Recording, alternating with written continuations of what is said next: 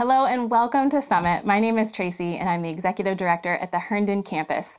And like many of you, I am eager to be together in person again, very eager to have my children in base camp again. But for today, for now, I'm glad that we can be worshiping online together. Today, we start a new series called Pain Well Spent, where Teach Team Minister and mental health counselor Jim Keller will be talking us through what we can do with our suffering and what we do when things don't go our way.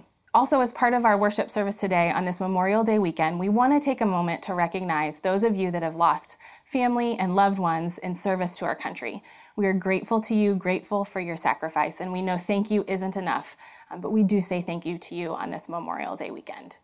We'll continue in worship now through the giving of the tithes and offerings. If you're new with us today, we want you to know that we're really glad you're here, and also that no one asked you here for your money. No one sent you this link because we want you to give. We want this service to be a gift to you, and maybe the offering that you can give this morning is to lean in and listen if God has anything to say to you.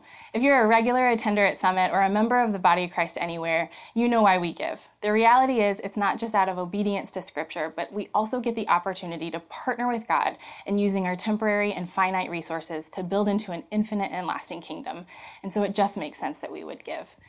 And now, for all of us, as we continue in worship, would you use this time to worship the God who first loved us?